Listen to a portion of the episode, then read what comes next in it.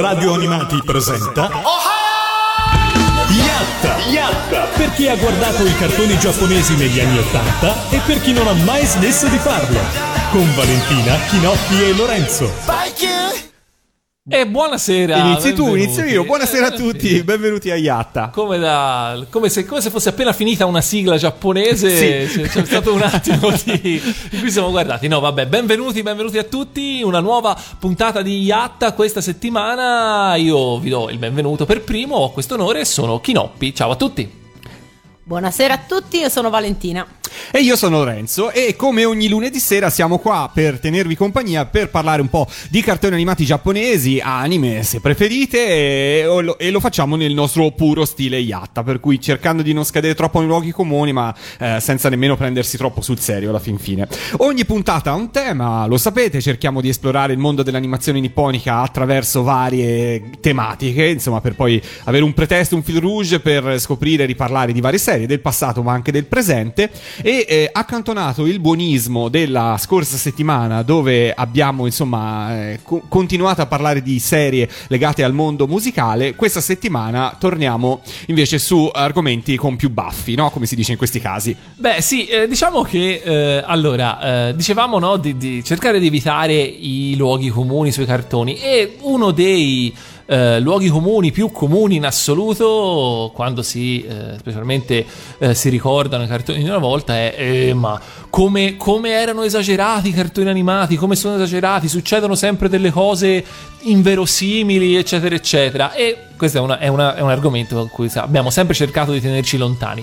Eh, il tema di questa puntata, però, c'è da dire che un po' ci riporta eh, a, questo, a questo rischio, a questo rischio di rientrare in questo, perché effettivamente abbiamo pescato un argomento i cui esempi di assurdità e di iperboli totali, insomma, di questi esempi ce ne sono veramente, veramente tanti. E devo dire che eh, poche volte come questa, nel preparare la trasmissione, ci siamo trovati a ridere veramente di gusto nel riascoltare o rivedere alcuni spezzoni che effettivamente sono gustosissimi. sì e fra l'altro vederli senza l'ausilio delle immagini li rende ancora più esilaranti in qualche modo Sì, perché la fantasia galoppa e ti immagini co- come potrebbe essere la scena, come potrebbe essere il contesto. Ma qual è esattamente il tema di questa sera? lo facciamo dire a Valentina Il tema di questa sera è il maestro, il sensei, ovvero l'insegnante, ma eh, non necessariamente o non solo colui che eh, insegna a livello scolastico, ma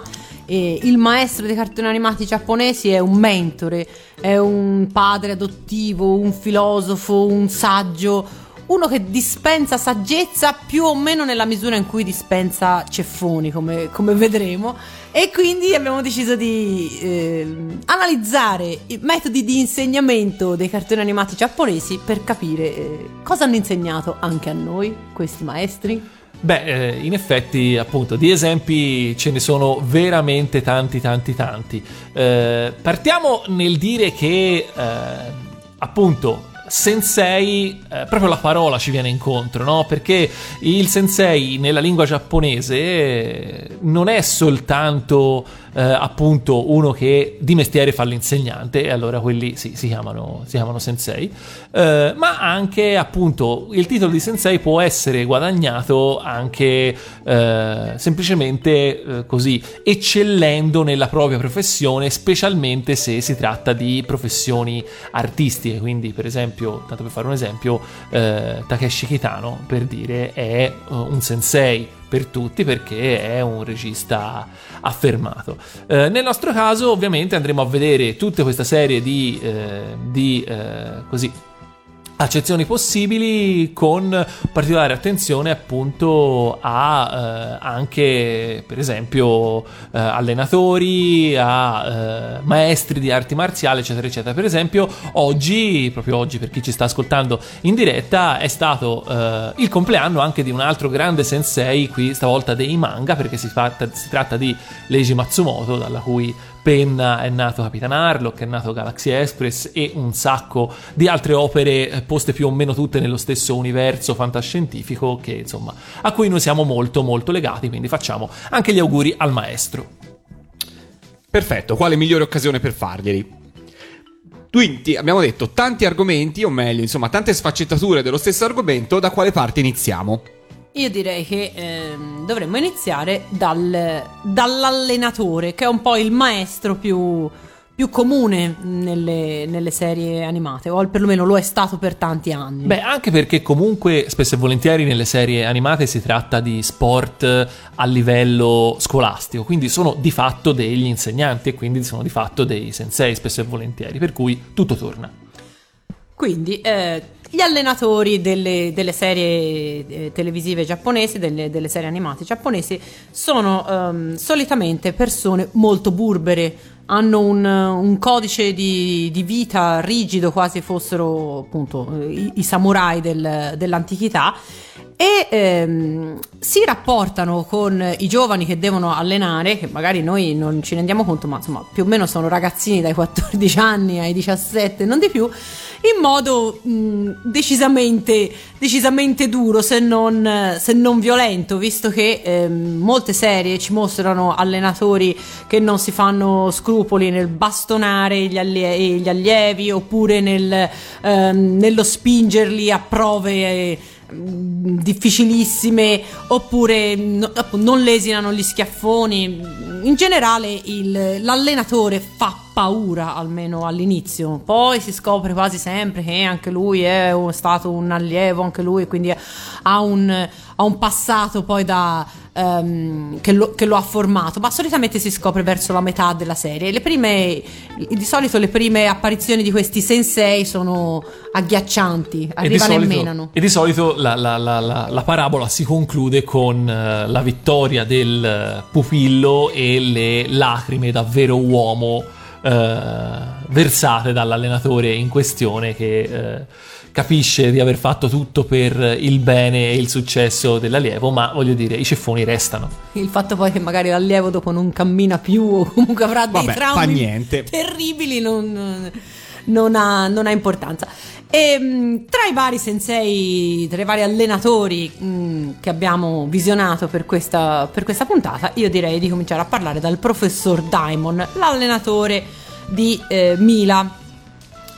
Il primo allenatore, se non, se non ricordo male, sì, è il primo allenatore di Mila e di Nami, il quale ha l'abitudine, oltre che di urlare e di prendere a schiaffoni le sue giocatrici, ehm, ha l'abitudine di presentarsi in palestra con la spada da kendo e di usarla, non, non si fa nessuna... Non si fa nessuno, nessuno scrupolo di utilizzare la, la spada da kendo sul- sulle schiene dei- delle giocatrici. Peraltro, le giocatrici sono eh, All'inizio Mila eh, rimane un po'. Rimane un po' spiazzata, si, si pone in, eh, in contrasto con questo allenatore, ma poi eh, fondamentalmente i metodi di Daimon la conquistano e ehm, alla fine è lei che, che lo, che lo difende.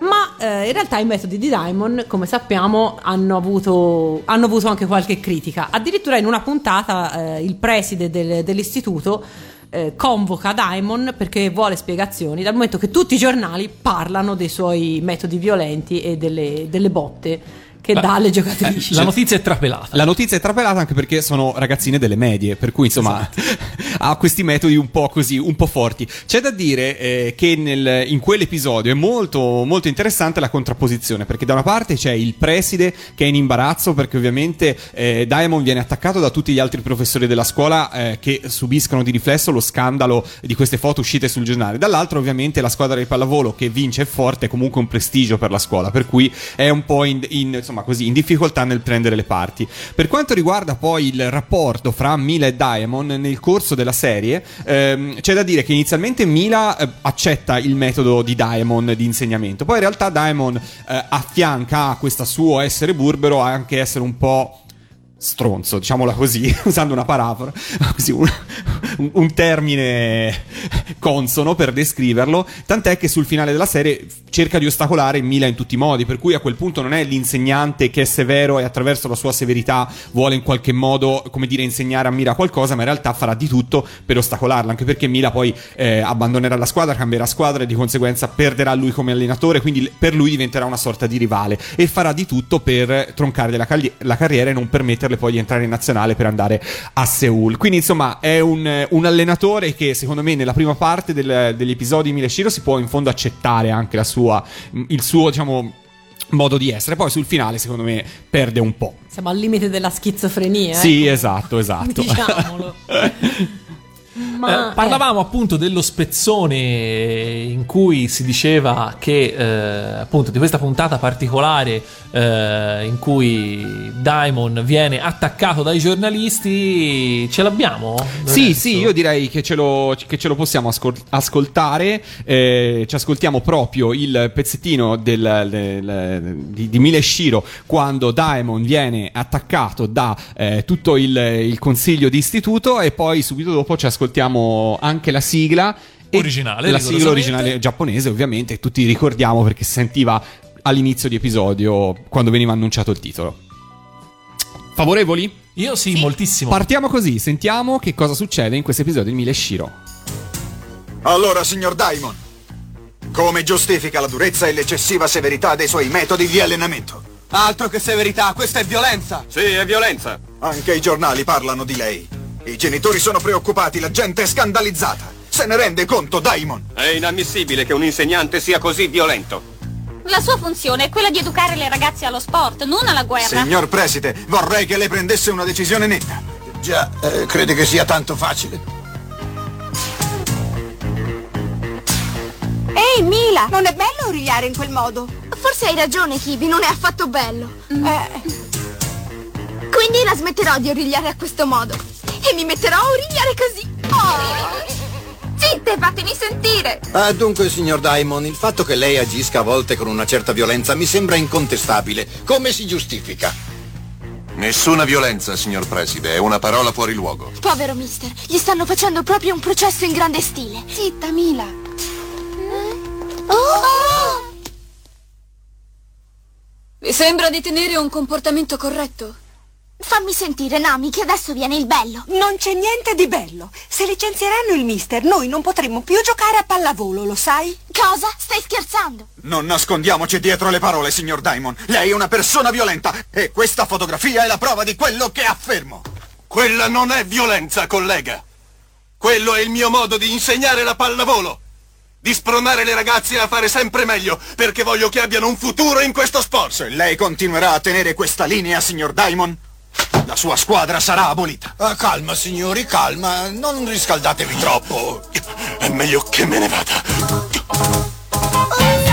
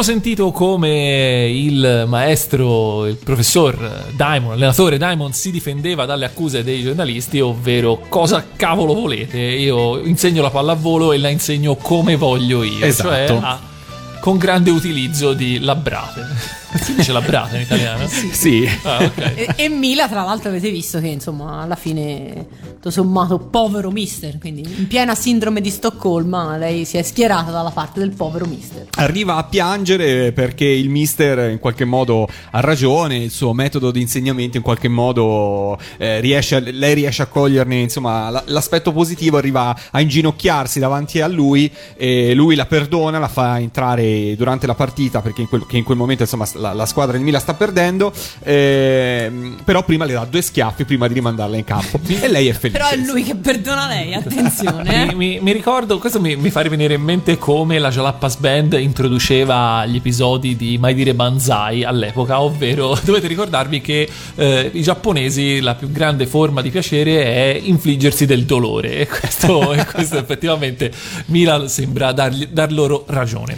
Diamo un saluto agli amici che ci seguono su Facebook, eh, che insomma siete già in tanti collegati con noi e saluto gli amici che già hanno risposto all'argomento di questa sera, quindi Maria Lina, Simone, Tommaso, Alessio, Chiara, eh, Ciccia e eh, fresco fresco eh, il messaggio di Alessandro che ci scrive odiavo Diamond con tutto me stesso, figuratevi che in una scena censurata perfino picchiato a sangue Nami, roba da radiazione immediata. Eh, insomma, E invece, lo, lo- e invece ne no. fanno un eroe. Ne- diventa un eroe, esatto. Eh, per così. cui è, è così, è così.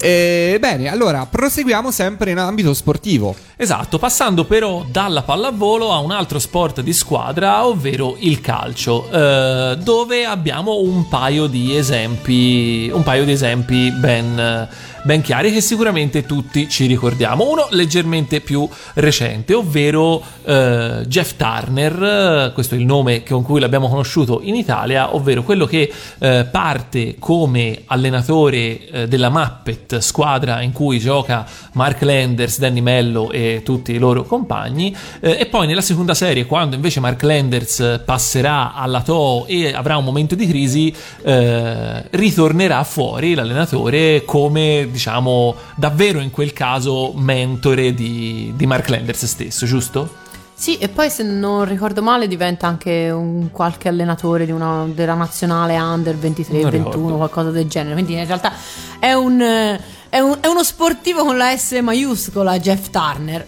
Solo che noi lo vediamo, almeno nelle prime puntate di Holly Benji, lo vediamo comparire eh, perennemente ubriaco, comunque insomma, che ha alzato il gomito di parecchio, con- eh, sempre vestito come uno straccione e suo- i suoi metodi di allenamento, peraltro eh, anche lì mh, bastonate di, di ogni tipo non, non vengono lesinate per nessuno, ma i metodi di insegnamento eh, sono peculiari per così dire, perché ehm, come si fa a rafforzare il tiro di un, di un attaccante? Lo si prende, lo si mette in mezzo al mare e lo si convi- costringe a tirare pedate a ripetizione contro le onde. Quando poi le caviglie sono diventate abbastanza forti, eh, si prende il pallone e a pallonate si abbattono le aquile che passano dalla spiaggia. Questi sono i metodi per allenare un attaccante, secondo Jeff Turner. Esatto, se che però comunque diciamo il buon Jeff Turner ha eh, sicuramente più a cuore eh, così il, il successo dei suoi discepoli rispetto a quello che dovrebbe essere un po' l'allenatore buono della serie, ovvero il buon Roberto Sedigno, il quale per tutta la prima serie non fa altro che Formicare con la mamma di Esatto, Holly. probabilmente avere de- una relazione extraconiugale con la madre di Holly, più andare via dopo aver promesso a Holly ti porto in Brasile se te vinci il campionato, lui vince il campionato e Roberto arrivederci e grazie e Holly rimane in Giappone. Eh, però sono cose che succedono. Quindi tutto sommato il metodo di Jeff Turner non è da disprezzare perché se non altro non nasconde una fregatura. No, esatto, anche se nasconde probabilmente le proteste del WWF perché insomma le aquile sono, sono non so se siano specie protetta, ma sicuramente abbatterle a pallonate non è una cosa divertente.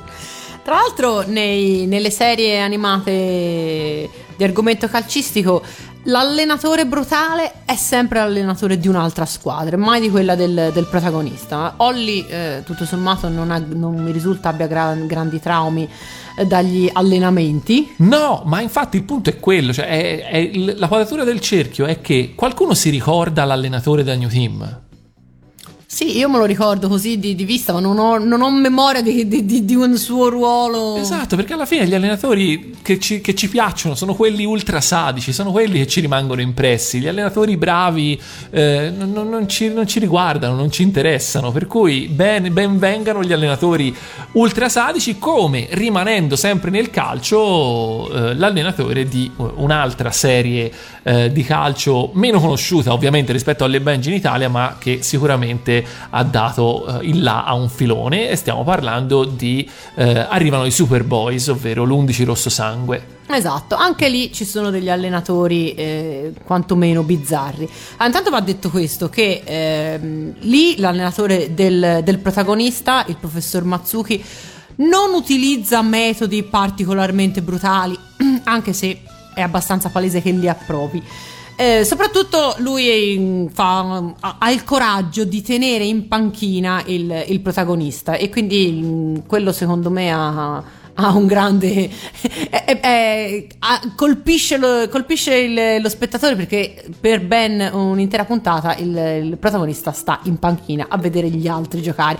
E il maestro tra l'altro eh, ha- non nascondendo una sottile vena di soddisfazione sadica gli, gli- fa anche capire che non solo gli è successo quella volta ma gli risuccederà se non capisce ehm, se non capisce il- l'importanza dello spirito di squadra Intorno però a questa, a questa lezione sportiva degna di De Coubertin ci sono gli, i- gli allenatori delle squadre avversarie, soprattutto uno che eh, spiega il suo metodo per rafforzare eh, le caviglie dei giocatori. Li fa stendere tutti sulla spiaggia mm, e prende la macchina e gli passa sopra, così, della serie In retromarcia. in- no, no, in, in avanti.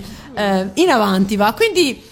E tra l'altro, appunto, Shingo Tamai, che viene a conoscenza di questa, di questa cosa, è, è preoccupatissimo di, di dover incontrare dei giocatori che sono stati allenati in questo modo.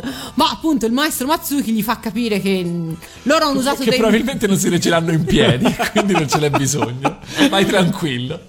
Esatto, no, in realtà no, gli fa capire che insomma lui ha usato altri metodi, ma sono altrettanto, altrettanto validi, quindi non c'è da preoccuparsi. Abbiamo qualche spezzone relativo a una serie calcistica? Assolutamente sì. Che Cioè, andiamo a ascoltare proprio l'allenamento di Mark Lander sulla spiaggia quando c'entra in pieno la povera Aquila che in quel momento sta passando lì e il suo allenatore è tutto compiaciuto di questo, questo portentoso allenamento, giusto, come è giusto che sia. Ce l'ascoltiamo su Radio Animati a Iatta. Così, Mark. Seguita così, Mark. Sono quasi pronto ormai. Mi è tornata la grinta di un tempo. Sono sicuro che non perderò mai più. Aspettami, Olli, sto arrivando. Bravo Mark! Questo è il Mark che conoscevo io. Adesso sì che ha ritrovato il suo spirito combattivo.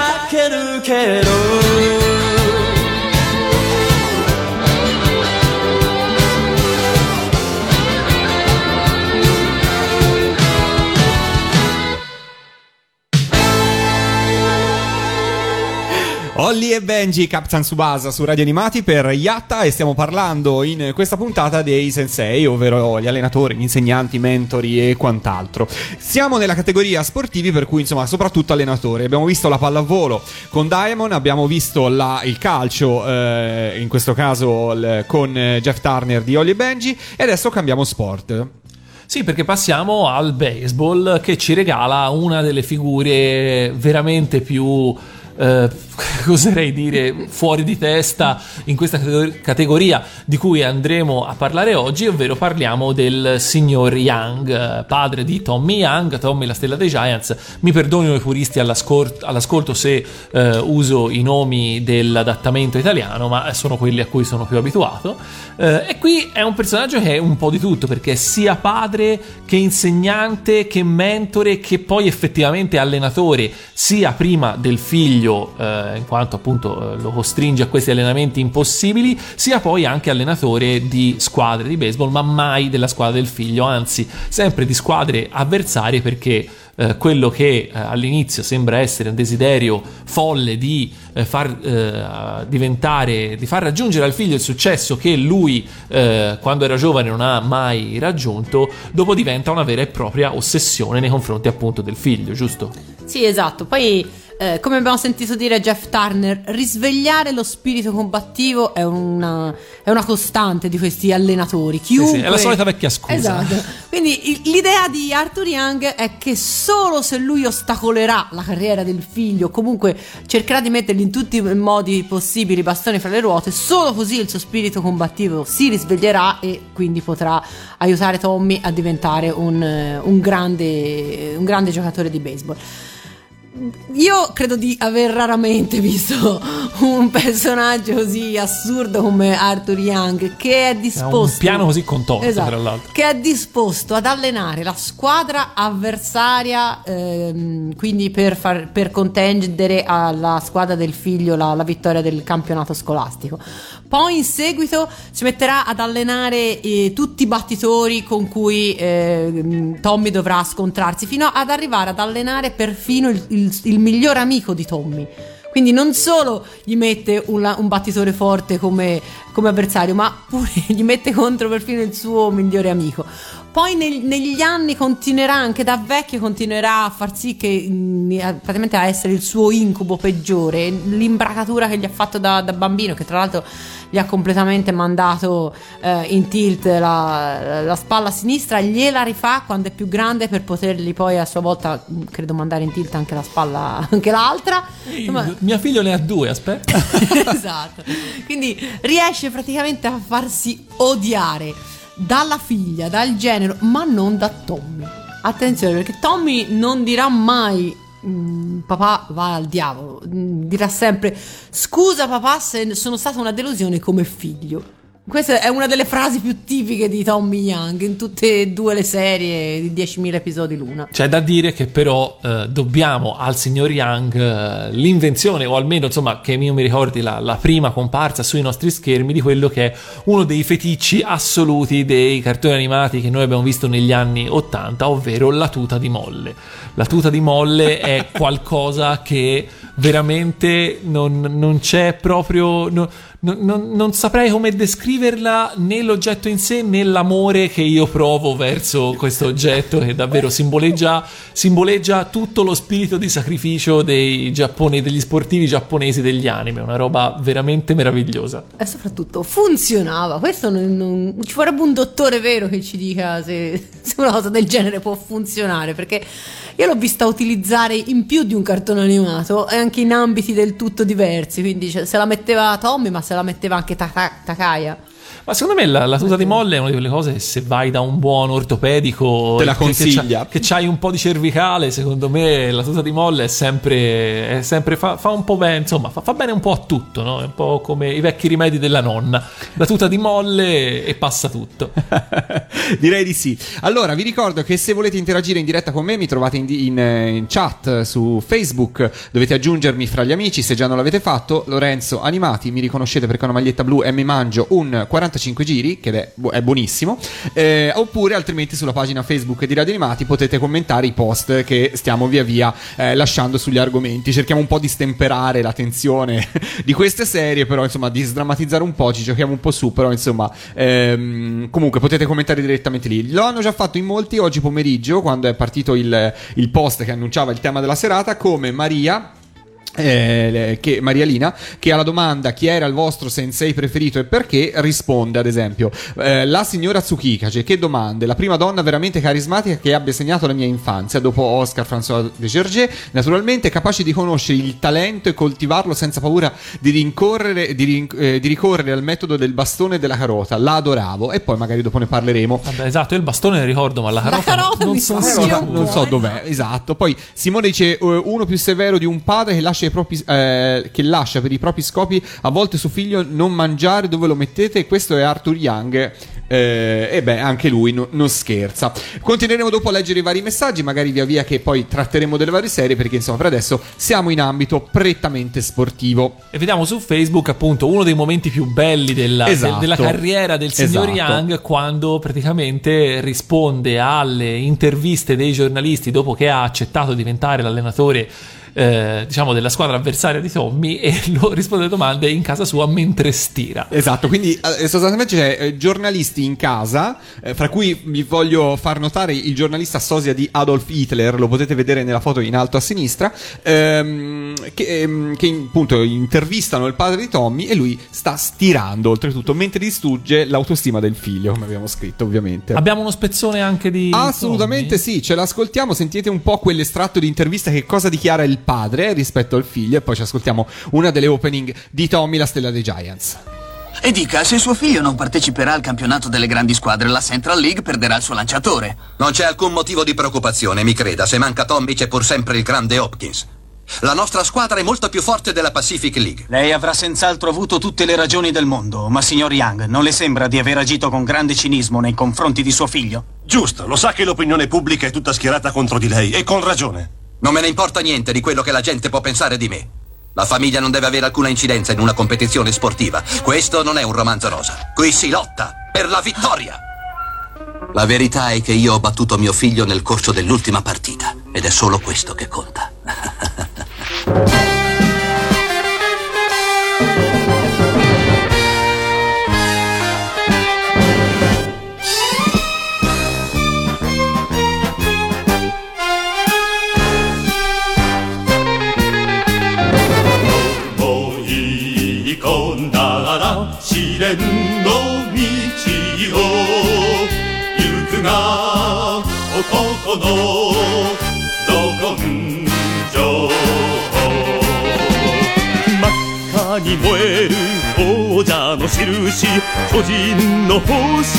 星をつかむまで血の汗流せ涙を拭くな。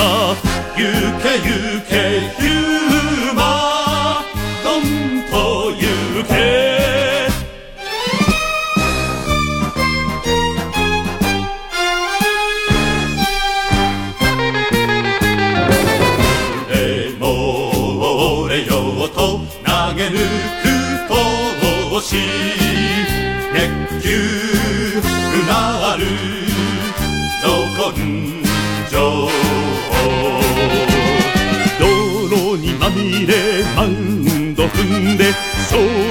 利の外貨をあげるまで血の汗流せ涙を拭くな。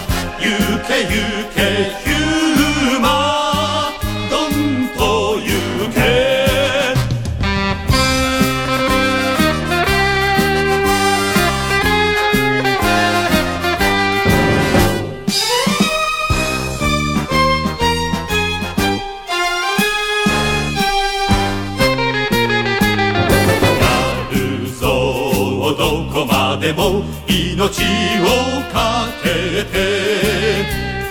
父と鍛えたど根性でっかく生きろ号泣燃えろ男の誓いを果たすまで血の汗流せ涙を拭くな。行け行け。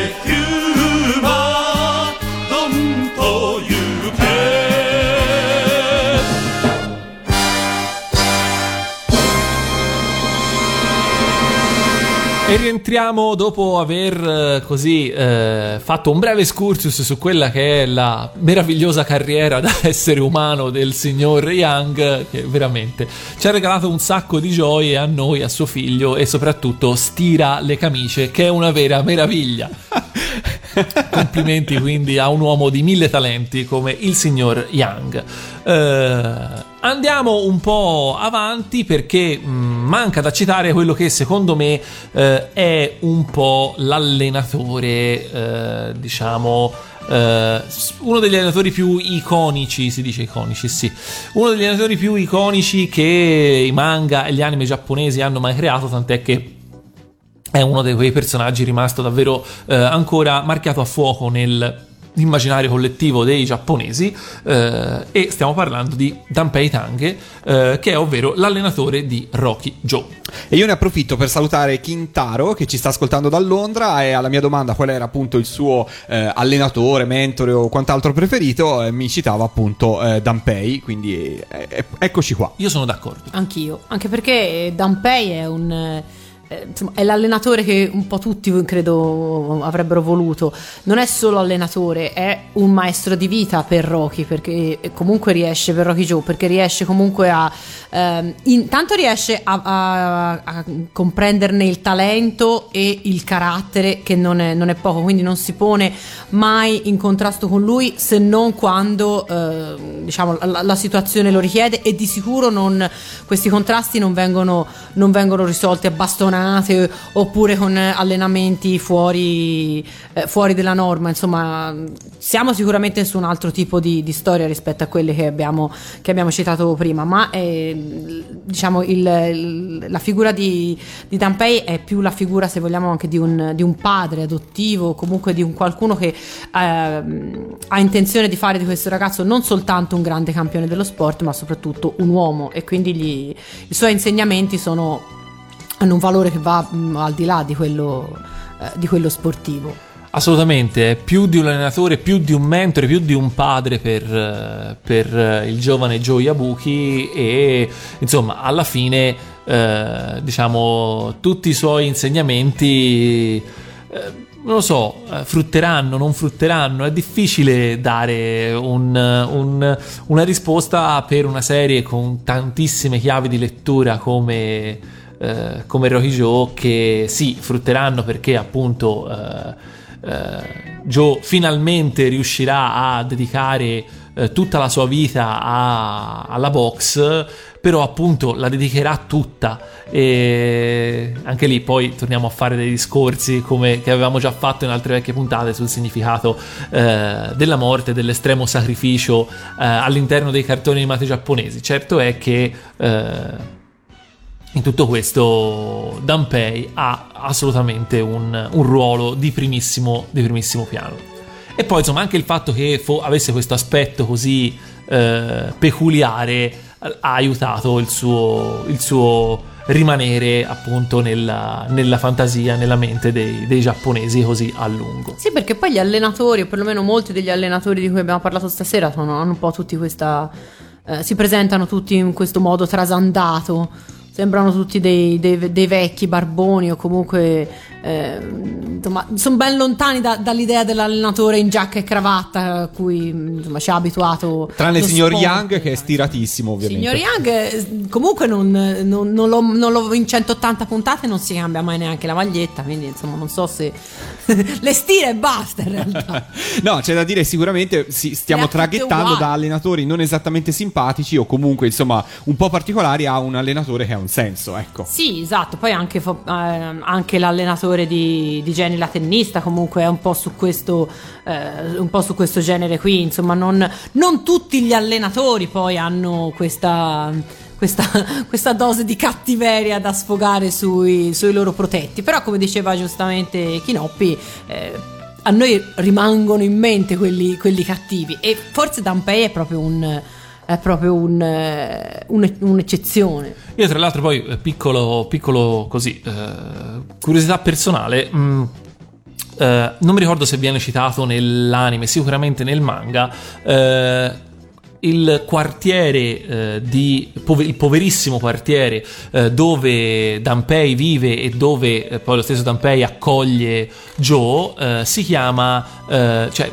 per arrivarci bisogna attraversare quello che viene chiamato il ponte delle lacrime perché praticamente tutti quelli che lo attraversano sono disperati. Sono persone disperate che hanno perso tutto nella vita e che vanno a vivere appunto al di là del ponte delle lacrime. Eh, Joe quando lo passa dice che lui eh, non rimarrà di là ma lui riattraverserà il ponte delle lacrime eh, come un vincitore.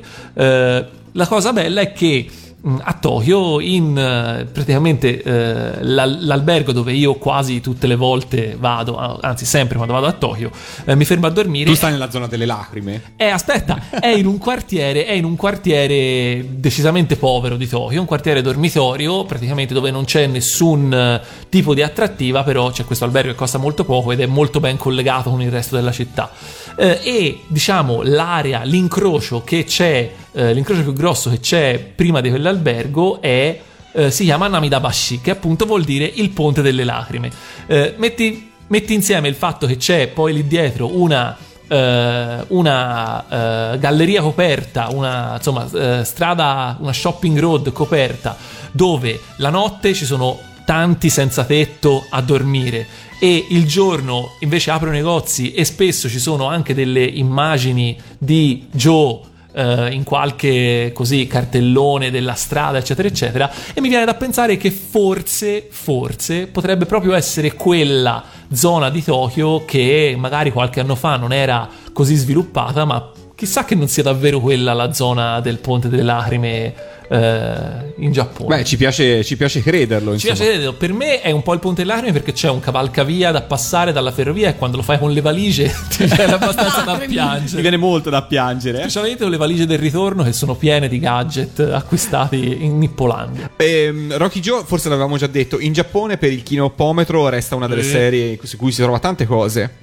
Sì, magari le generazioni più giovani non lo conoscono, così come eh, in Italia le nostre generazioni più giovani magari hanno, hanno solo sentito parlare di Goldrake o di Mazinga. Eh, però, insomma, quelli che adesso sono adulti, ma anche anzianotti ormai, perché insomma il manga di Rocky Joe inizia ad avere eh, tanti anni, è un manga degli anni 60, quindi insomma eh, chi l'ha letto magari non, non in tenerissima età inizia già a essere nonno probabilmente. E, se- e sempre Kintaro ci dice: Anch'io ho avuto un allenatore, ho fatto karate Shotokan per dieci anni e Danpei è sicuramente quello che più rassomigliava al mio maestro. Quindi, dai, magari effettivamente hanno voluto in qualche modo, si è voluto in qualche modo in Rocky Joe eh, avvicinarsi a una figura più verosimile. Forse negli altri certi caratteri dei giapponesi vengono un po' estremizzati, sicuramente. Assolutamente. Eh, con questo abbiamo più o meno concluso, diciamo, la, eh, la, mh, carrellata degli allenatori sadici e perversi, anche se Danpei Tang non era certamente definibile uno di questi. Eh, però questo per dire che mh, difficilmente troviamo comunque nelle serie anime eh, degli allenatori che semplicemente fanno gli allenatori, eh, senza nessun tipo di... cioè fanno il loro mestiere, lo fanno bene o male, non si sa, però sono delle, delle persone normali. Eh, tant'è che o dopo gli allenatori sadici spesso e volentieri andiamo a trovare eh, allenatori eh, che sono principalmente figure comiche, come mi viene in mente per esempio la signorina Gloria di eh, Gigi La Trottola. Gigi la no? trottola, certo. Insomma anche lei parte cercando di essere eh, un personaggio normale, di fare la persona seria nella situazione, però poi viene ovviamente trascinata nel delirio di follia eh, generato dal numero 15 della Seirin, eh, che però insomma eh, anche lei alla fine, benché all'inizio cerchi un po' di riportarlo sulla retta via, poi anche lei si rende conto che se lo lascia fare, poi alla fine le partite le vincono e quindi ben- Va bene così. bene così, bene così. Su quale concludiamo quindi la- l'ambito sportivo? Concludiamo un po' citando un altro paio di, eh, di esempi. Uno è, eh, sempre rimanendo al basket, per esempio, eh, eh, Anzai, l'allenatore di, eh, di Slam Dunk. E qui forse siamo di fronte davvero a un a un allenatore quasi normale, eh, nel senso che mh, viene utilizzato come eh, diciamo spalla per, i, eh, per qualche eh, scenetta comica di eh, Anamichi Sakuragi che, eh, a cui piace eh, diciamo a- piace toccare il, il doppiamento del- dell'allenatore gli piace così eh, metterlo un po' nel mezzo. Tanto l'allenatore non reagisce perché è una, questione, una persona estremamente tranquilla e pacata eh, però si capisce che insomma lui in realtà è un allenatore di quelli di quelli molto bravi e eh, insomma le poche volte che apre bocca non lo fa mai a sproposito ed effettivamente i suoi consigli sono anche utili alle volte per cambiare il, il corso di una partita. E mm, un ultimo allenatore che mi piacerebbe citare, perché appunto eh, si vede in una serie che mi piace molto, è eh, Gigoro, ovvero il nonno e allenatore di Yavara, ovvero Jenny la ragazza del judo, che ha avuto un'edizione tremenda in Italia, abbiamo visto pochissime puntate.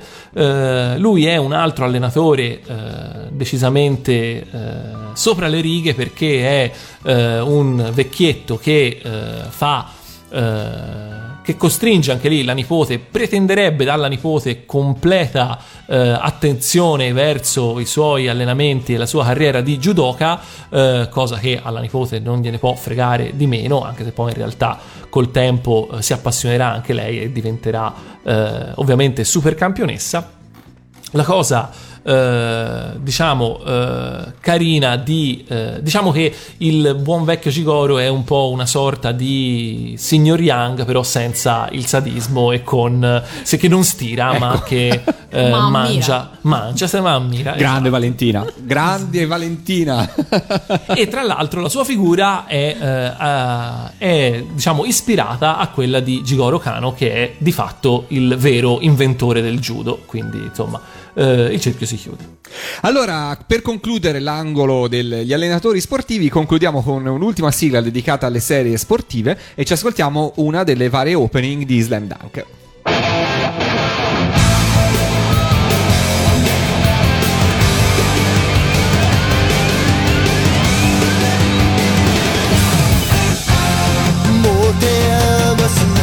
持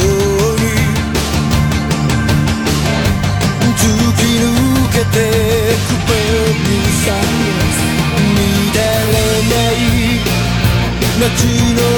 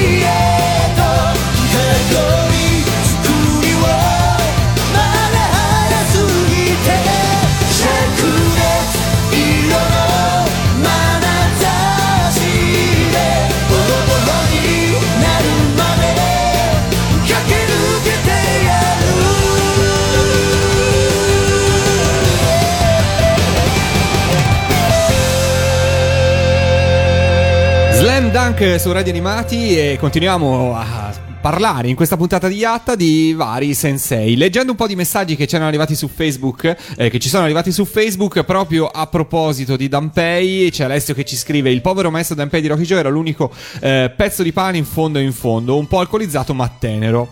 Eh, e quindi, beh, vedo che in tanti altri confermano un certo affetto per, per questo personaggio. Ma abbiamo accantonato le serie sportive e adesso ci dedichiamo ad altri sensei.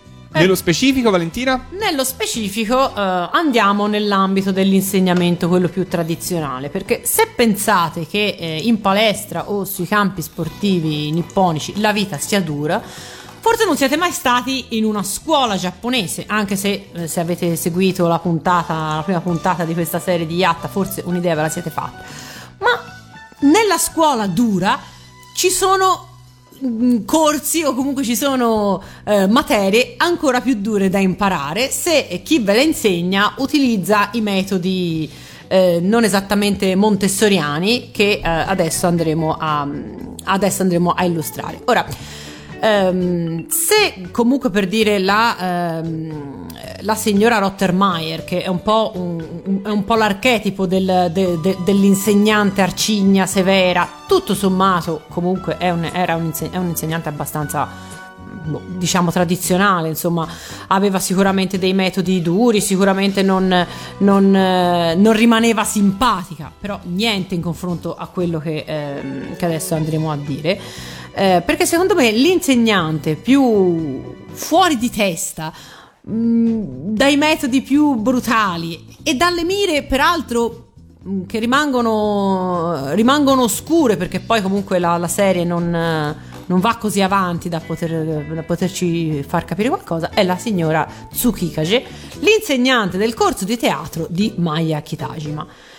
Mm, costei si presenta mm, menando letteralmente gli allievi che frequentano il, il suo corso di teatro e soprattutto Maya. Maya viene presa a eh, sganassoni, io credo quasi in ogni puntata, per qualsiasi tipo di eh, prova le debba sostenere. Deve fare le- Anna dei Miracoli, comincia subito a prendere uno schiaffo. Deve fare eh, la bambola, un- c'è una, una puntata in cui lei deve fare, deve fare la bambola, borda un- una- un'altra legnata. Più il ruolo peraltro è difficile, più le viene eh, insegnato attraverso le, le botte.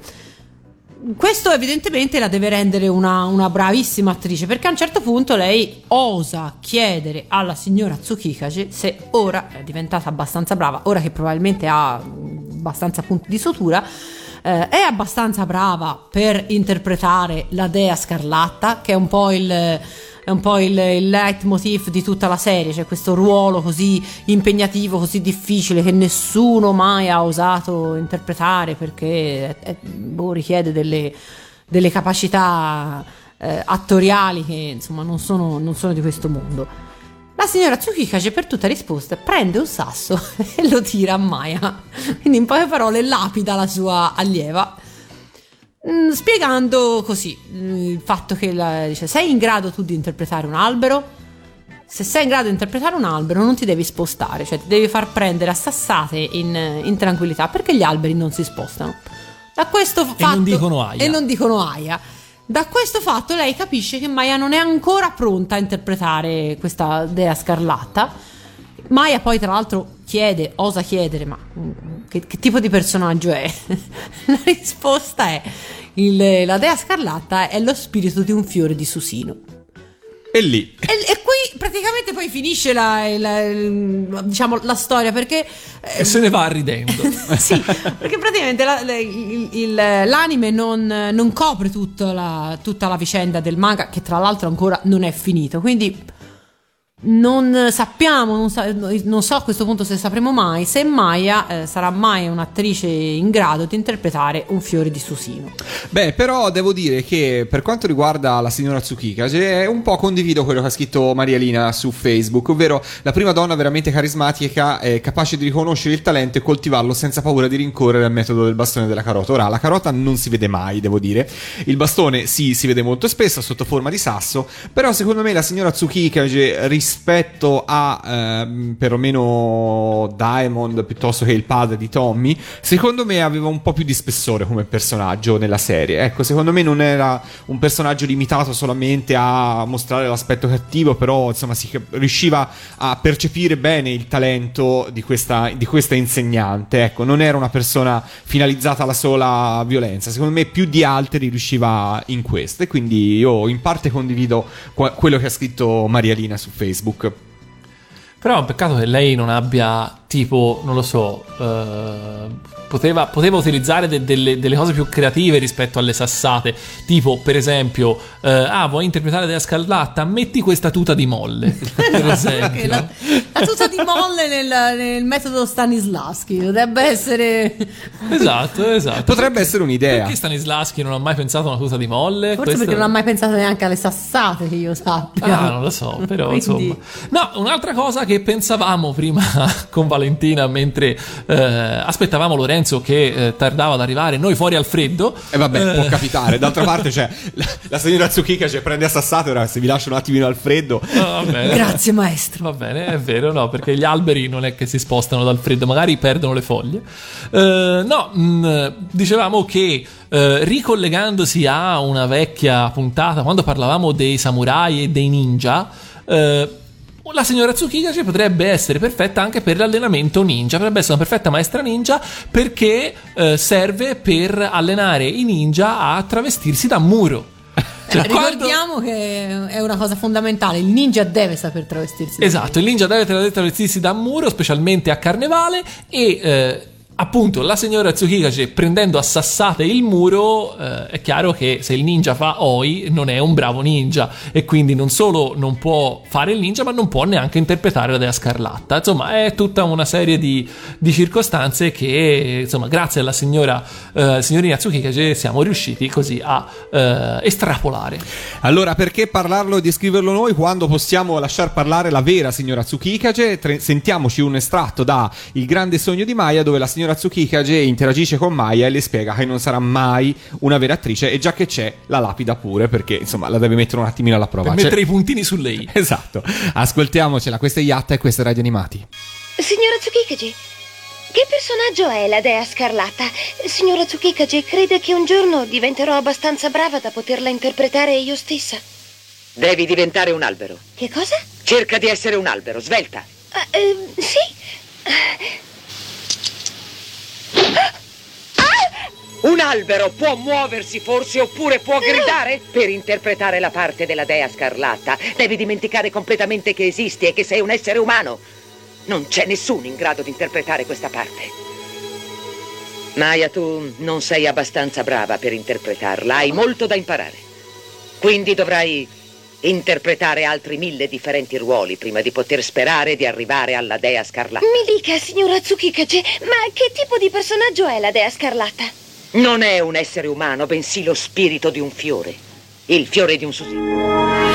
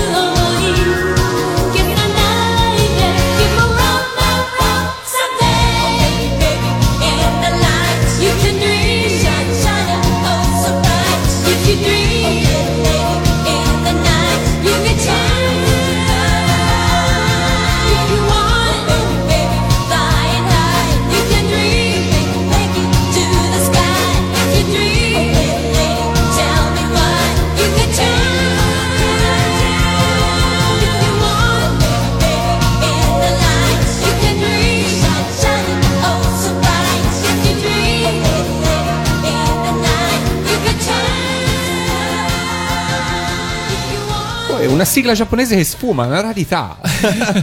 Forse hai la versione tarocca. Eh, ci sta. Disco tarocca. Allora, rientriamo dopo questa sigla originale del grande sogno di Maya e ne approfitto io per salutare anche questa settimana un po' gli ascoltatori dall'estero, in particolare questa settimana quegli ascoltatori che eh, pur ascoltandoci dall'Europa non fanno uso dell'euro come noi, ad esempio quelli che ci ascoltano dalla perfida Albione o dalla vicina Confederazione Elvetica. Un saluto a tutti. Così, va bene, ok. Non ti preoccupare. Bene, ok.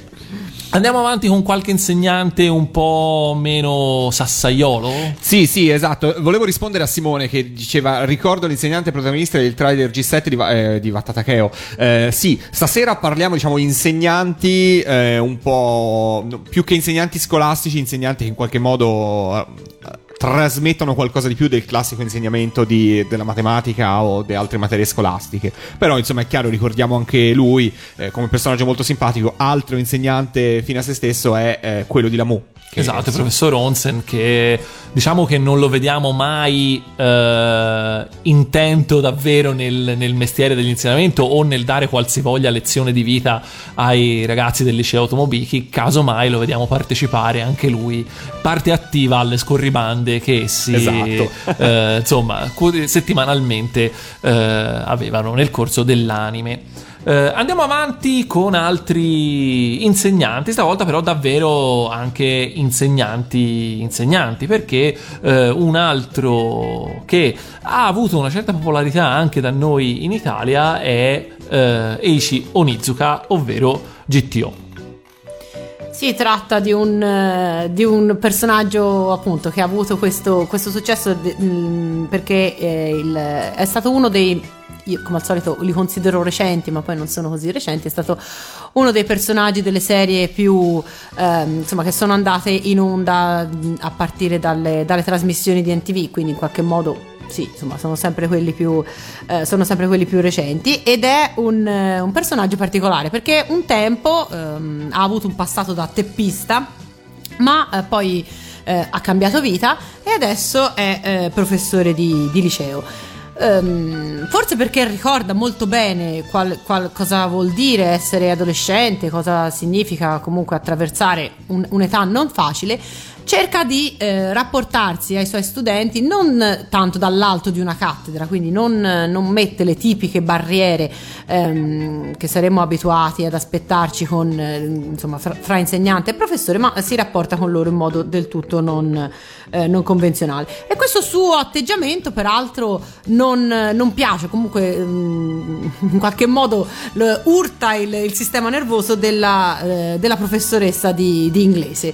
Però, come al solito, gli opposti si attraggono e quindi poi lungo la serie noi scopriamo che eh, anche lei non è insensibile né, alla- né all'umanità di- del professor Onizuka e tantomeno al, al suo fascino. Eh, più o meno sulla stessa lunghezza d'onda c'è un'altra serie che però da noi non è arrivata che si intitola Gokusen, eh, manga ovviamente anime del 2004 ma anche eh, soprattutto Dorama in tre stagioni che ha fatto eh, più che altro la, la fortuna di questa serie anche perché eh, spesso e volentieri i ragazzi della classe liceale eh, in cui si svolge, si svolge la storia erano spesso interpretati da giovani attori, giovani idol in rampa di lancio e quindi insomma le ragazzine eh, giapponesi avevano di che rifarsi gli occhi.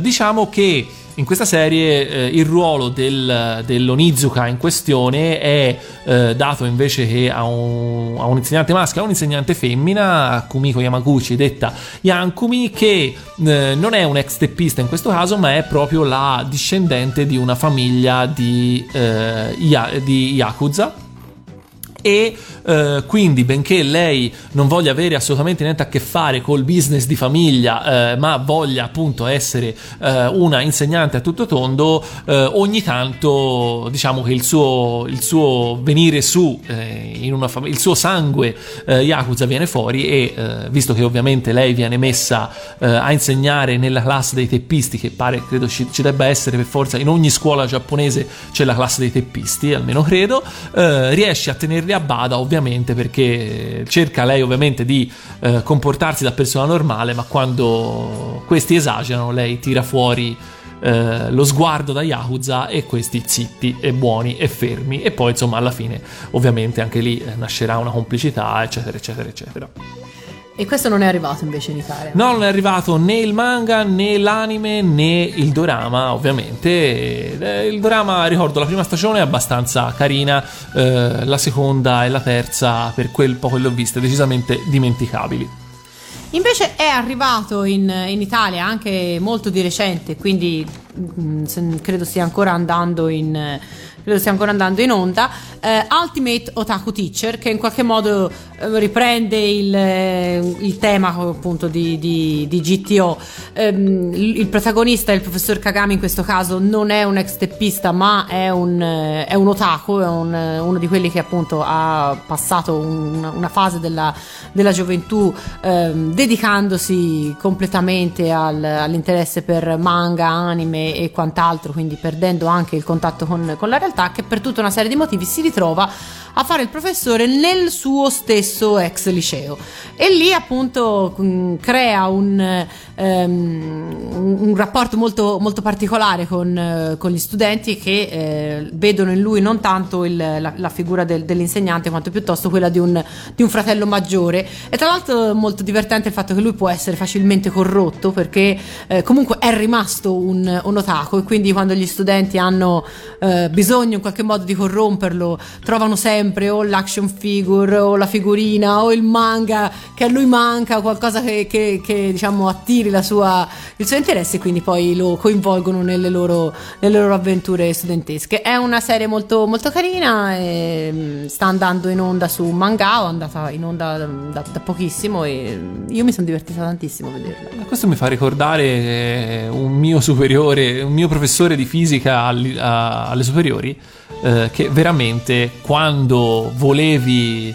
Quando veramente non ne potevi più delle sue spiegazioni, gli nominavi qualche giocatore della Fiorentina degli anni 60 e lui perdeva completamente il senso di cosa ci stava a fare lì. Ma veramente, veramente, non sto scherzando.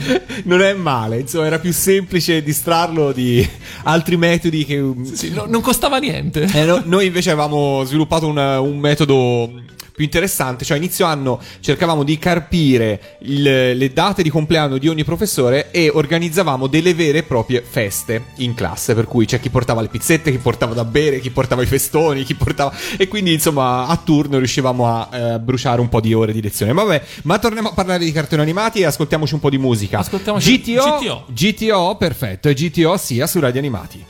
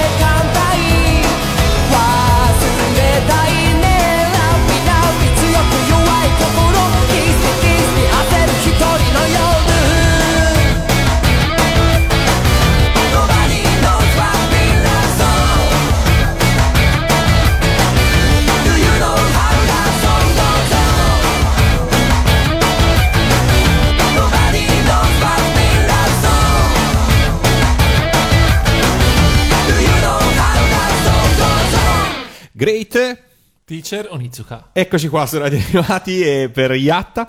E proseguiamo. World Masterpiece Theater. Bravo. è vero, è tanto che non lo pronunciavo, eh. Eh, no, vabbè, dai. Dunque. È come andare in bicicletta. Non, non, scorda, non smetti più. Non si scorda mai. ok.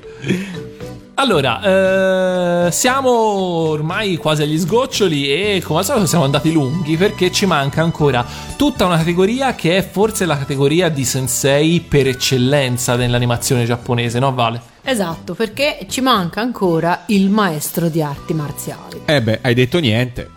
Ovvero quel personaggio che è più di un, eh, di un insegnante. Questo sì che è veramente un, un filosofo, un maestro di vita, addirittura un, un- diventa quasi padrone della vita degli allievi, visto e considerato che ehm, l'allievo prediletto poi è colui a cui, tra- a cui verrà lasciata in eredità non solo la tecnica, ma poi solitamente anche la, eh, la responsabilità di guidare la scuola e quindi di- una sorta di erede spirituale, ecco, non soltanto un allievo. Eh, considerando anche il fatto che poi di solito in questi contesti qui alla fine l'allievo supera il maestro che nel caso di eh, arti marziali con poteri esagerati eh, questo di solito eh, scaturisce anche la morte del maestro quindi insomma eh, in questo caso capirei che il maestro voglia in qualche modo eh, così eh, Essere sicuro di lasciare la esatto, sua eredità. no. Oppure, oppure prenderlo- prendere gli allievi a sassata di modo che poi questi non si, insomma, siano un pochino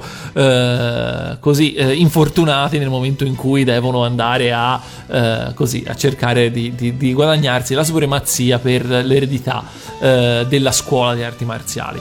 Diciamo che ci concentriamo principalmente su eh, un paio di serie, anche se ne- bisognerebbe parlare veramente di tante, ovvero quelle due serie che hanno davvero fatto eh, Che hanno creato il personaggio Esatto, nell'immaginario insomma, collettivo. Sì, in generale. Eh, partiamo dai Cavalieri dello Zodiaco, dove i maestri forse non sono eh, così attivi, diciamo, nello svolgimento della storia, ma ci sono alcune figure decisamente importanti, una in particolare.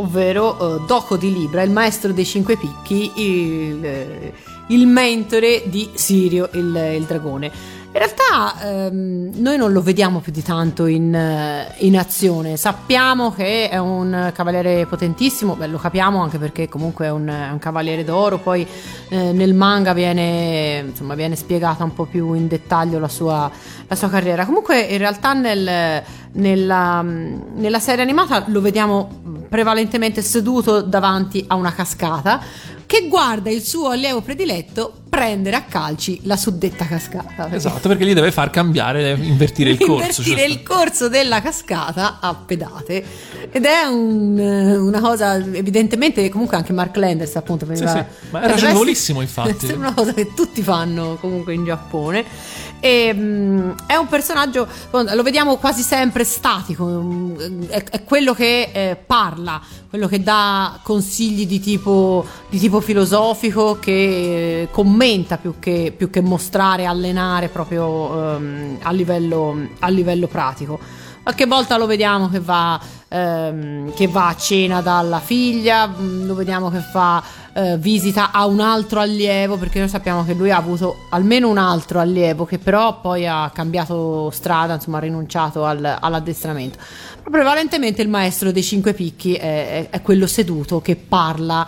Ehm, in qualche modo ricorda, se vogliamo, il, il maestro Yoda di, di Guerre Stellari.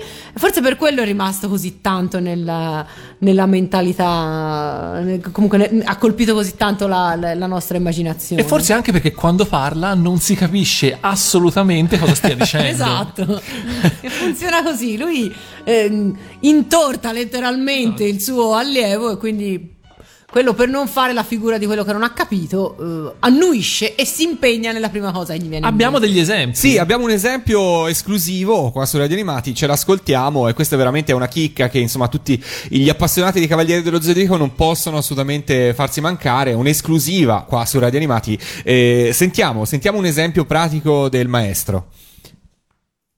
Sirio, cavaliere del dragone. L'armatura non indossa il sacro acquario attraverso le cascate del monte della Nibili. E fiore di luna, che ti vedi attraverso gli occhi dell'amore, non penserà mai che tu sei il cavaliere del dragone. Era per fare una rima. Poppami la fava, Sirio.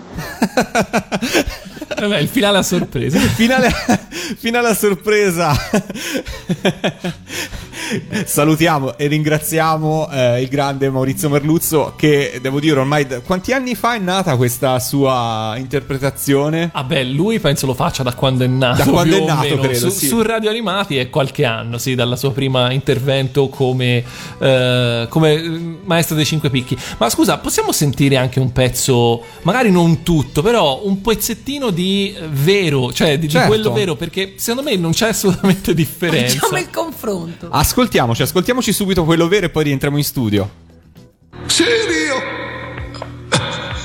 Che cosa è successo, maestro? Per poco non hai raggiunto la pienezza del dragone. La pienezza del dragone? Ma cosa? È la più alta forma che può assumere il cosmo che ti appartiene, la pienezza del dragone. Nulla vi è di paragonabile, è lo stato puro dell'energia delle stelle, nulla vi è di più potente. Come essere? Spiegatemi. Prima però dimmi che non userai mai tale potere, mai nemmeno nelle situazioni più disperate. Non lo farò, no. Ora spiegatemi, vi prego, perché darmi un potere che non potrò usare? Perché? Beh, è giusto che tu sappia, dice un'antica leggenda che senza la pienezza del dragone non è possibile usare il drago nascente, per cui entrambi sono importanti e necessari all'addestramento. La pienezza del dragone ha però in dono il potere assoluto. Più di chiunque altro saresti forte nel pieno del tuo cosmo, più forte di ogni altro uomo, di ogni altro cavaliere, più forte anche della dea Atena. Tale stato non è ammissibile, nessuno può ambire al potere assoluto. Sì, è giusto. E così Io non ci ho capito niente. No, infatti io col massimo rispetto per questa serie, però devo dire che effettivamente l'imitazione di eh, Maurizio Merluzzo è veramente perfetta, è fantastica. Ma nemmeno eh, ci ha capito niente. No, infatti, guarda, eh, sono indistinguibili, direi.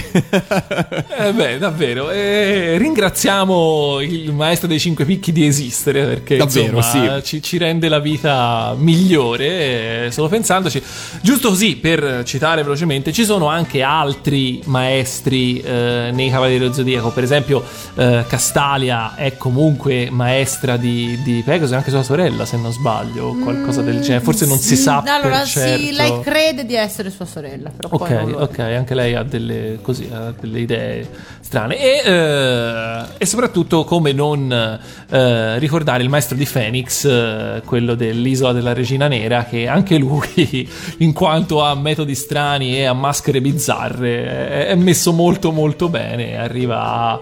eh, a- a ammazzare, non mi ricordo se uccide lui la, la- la fidanzata di Phoenix o più o meno poi si, si fa per, Sì, sì, per sì. convincere Phoenix a, a sfogare tutta la sua ira. Eh, perché a- per rafforzare il suo spirito combattivo non, non- non ha trovato di meglio che un trauma. Esatto, gli voleva fare la pipì sullo zerbino, non, ha, non ha trovato lo zerbino e gli ha ammazzato la fidanzata. È così che, che funziona nell'isola della Regina Nera, gli zerbini non ci sono. Eh, Andiamo anche però, eh, prima di chiudere, a un'altra serie fondamentale nel- nello sviluppo creativo dei giovani degli anni Ottanta, eh, ovvero eh, Ken il Guerriero.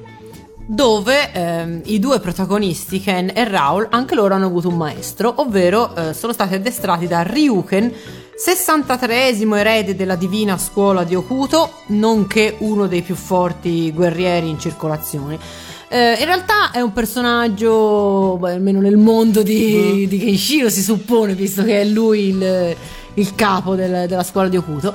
Eh, in realtà è un personaggio, almeno all'inizio, piuttosto, piuttosto incolore. Diciamo che acquista eh, interesse e, e spessore nel mo- quando poi eh, esce di scena, perché lui ehm, sta, sta morendo ehm, e eh, Raul mh, ha bisogno che lui... Sta eh, morendo ammazzato da Raul, in ovviamente. realtà gli è venuto un infarto. Ah, gli era un infarto? sì, Sì. ma perché Raul è cattivo. Certo, per Ah. quello. Ehm, Raul ha bisogno che lui spie- di, di- di farsi spiegare eh, cosa vuol dire e come si realizza la tecnica della trasmigrazione mh, Attraverso attraverso Satori. E la risposta di Ryuken è che tanto lui non lo potrebbe comunque capire. Quindi inutile. Più o meno la risposta che il, che Esatto, il maestro Cinque esatto, Picchi ha dato prima a Siri. è diciamo. così che, che funziona. Quando uno diventa un grande maestro, un grande sensei, ehm, le spiegazioni Poi, sono, esatto. sono per i mortali. Può, ma- può trollare Esatto, i suoi può trollare i suoi allievi. i suoi allievi. No, tra l'altro, Ryuken lo vediamo veramente soltanto in dei flashback, tra l'altro di solito ben poco illuminati. Però c'è una scena eh, che forse in molti ricordano, sicuramente noi la ricordiamo. eh, che è una scena di allenamento appunto tra, eh, tra eh, Ken e, e Raul in cui eh, entrambi eh, devono affrontare questa tigre de- Dai denti a sciabola denti a grande quanto un pullman. Esatto, e eh, praticamente questa tigre va da Kenshiro e eh, il quale praticamente eh, la addomestica con lo sguardo, più o meno, una roba del Sì. genere, poi redirige quindi la sua ferocia su Raul, il quale le stacca la testa di netto, proprio come...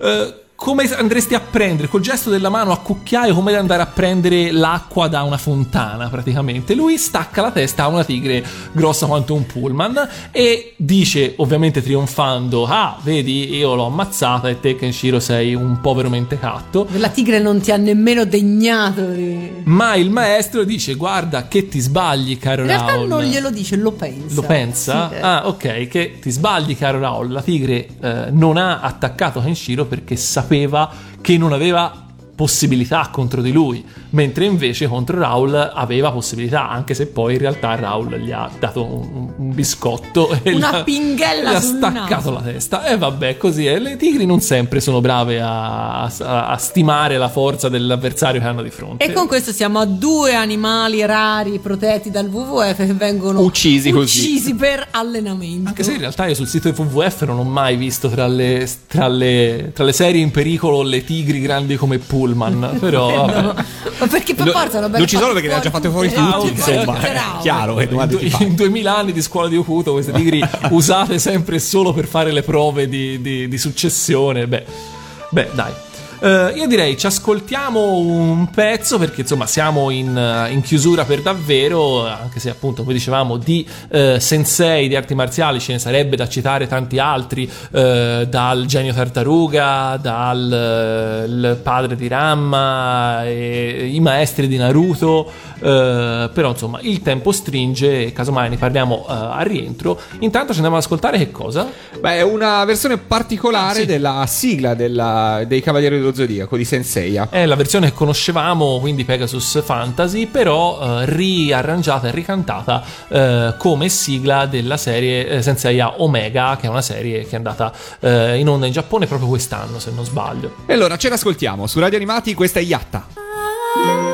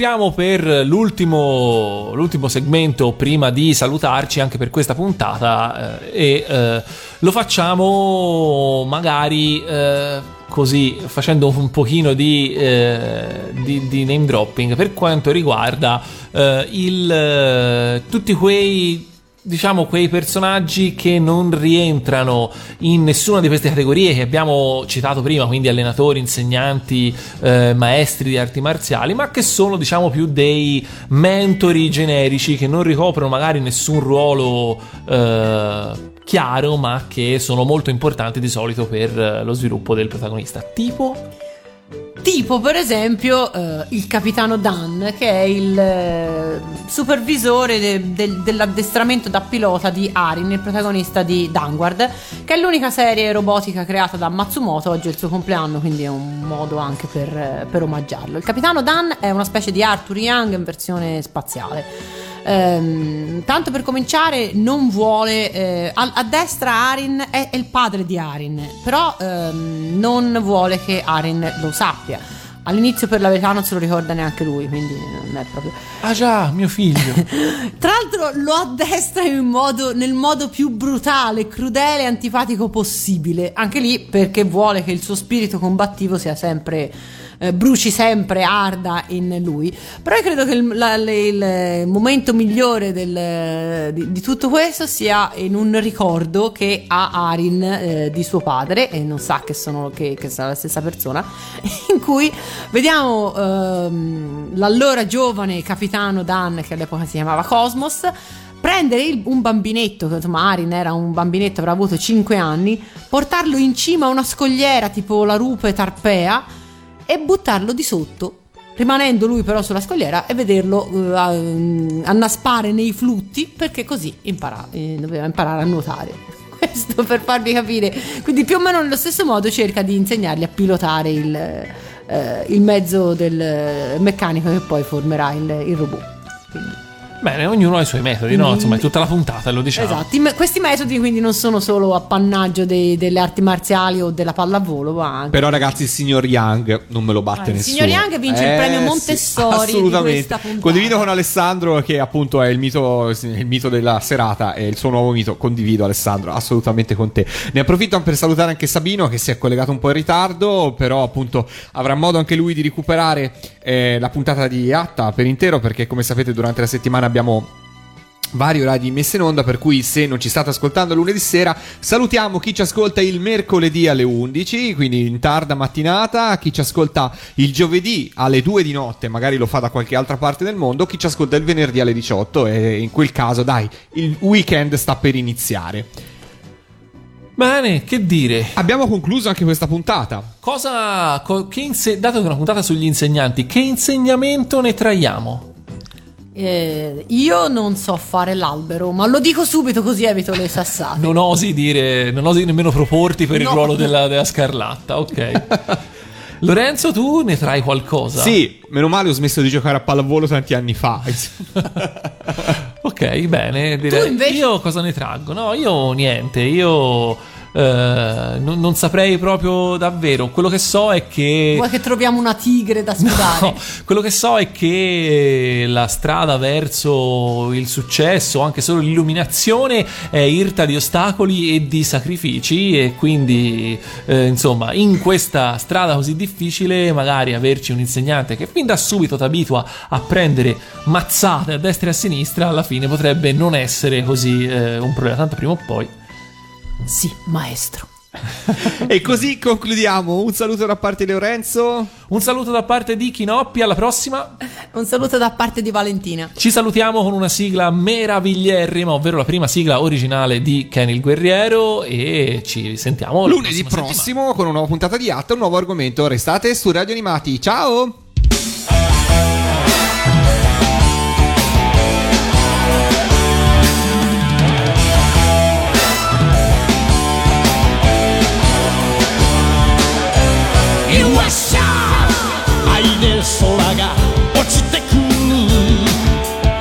よっしゃ俺の胸に落ちてくる熱い心鎖で繋いでも今は無駄だよ。邪魔するやつは指先一つで。ダウンさよっしゃ愛で鼓動。速くなる。You are shy 俺の鼓動。速く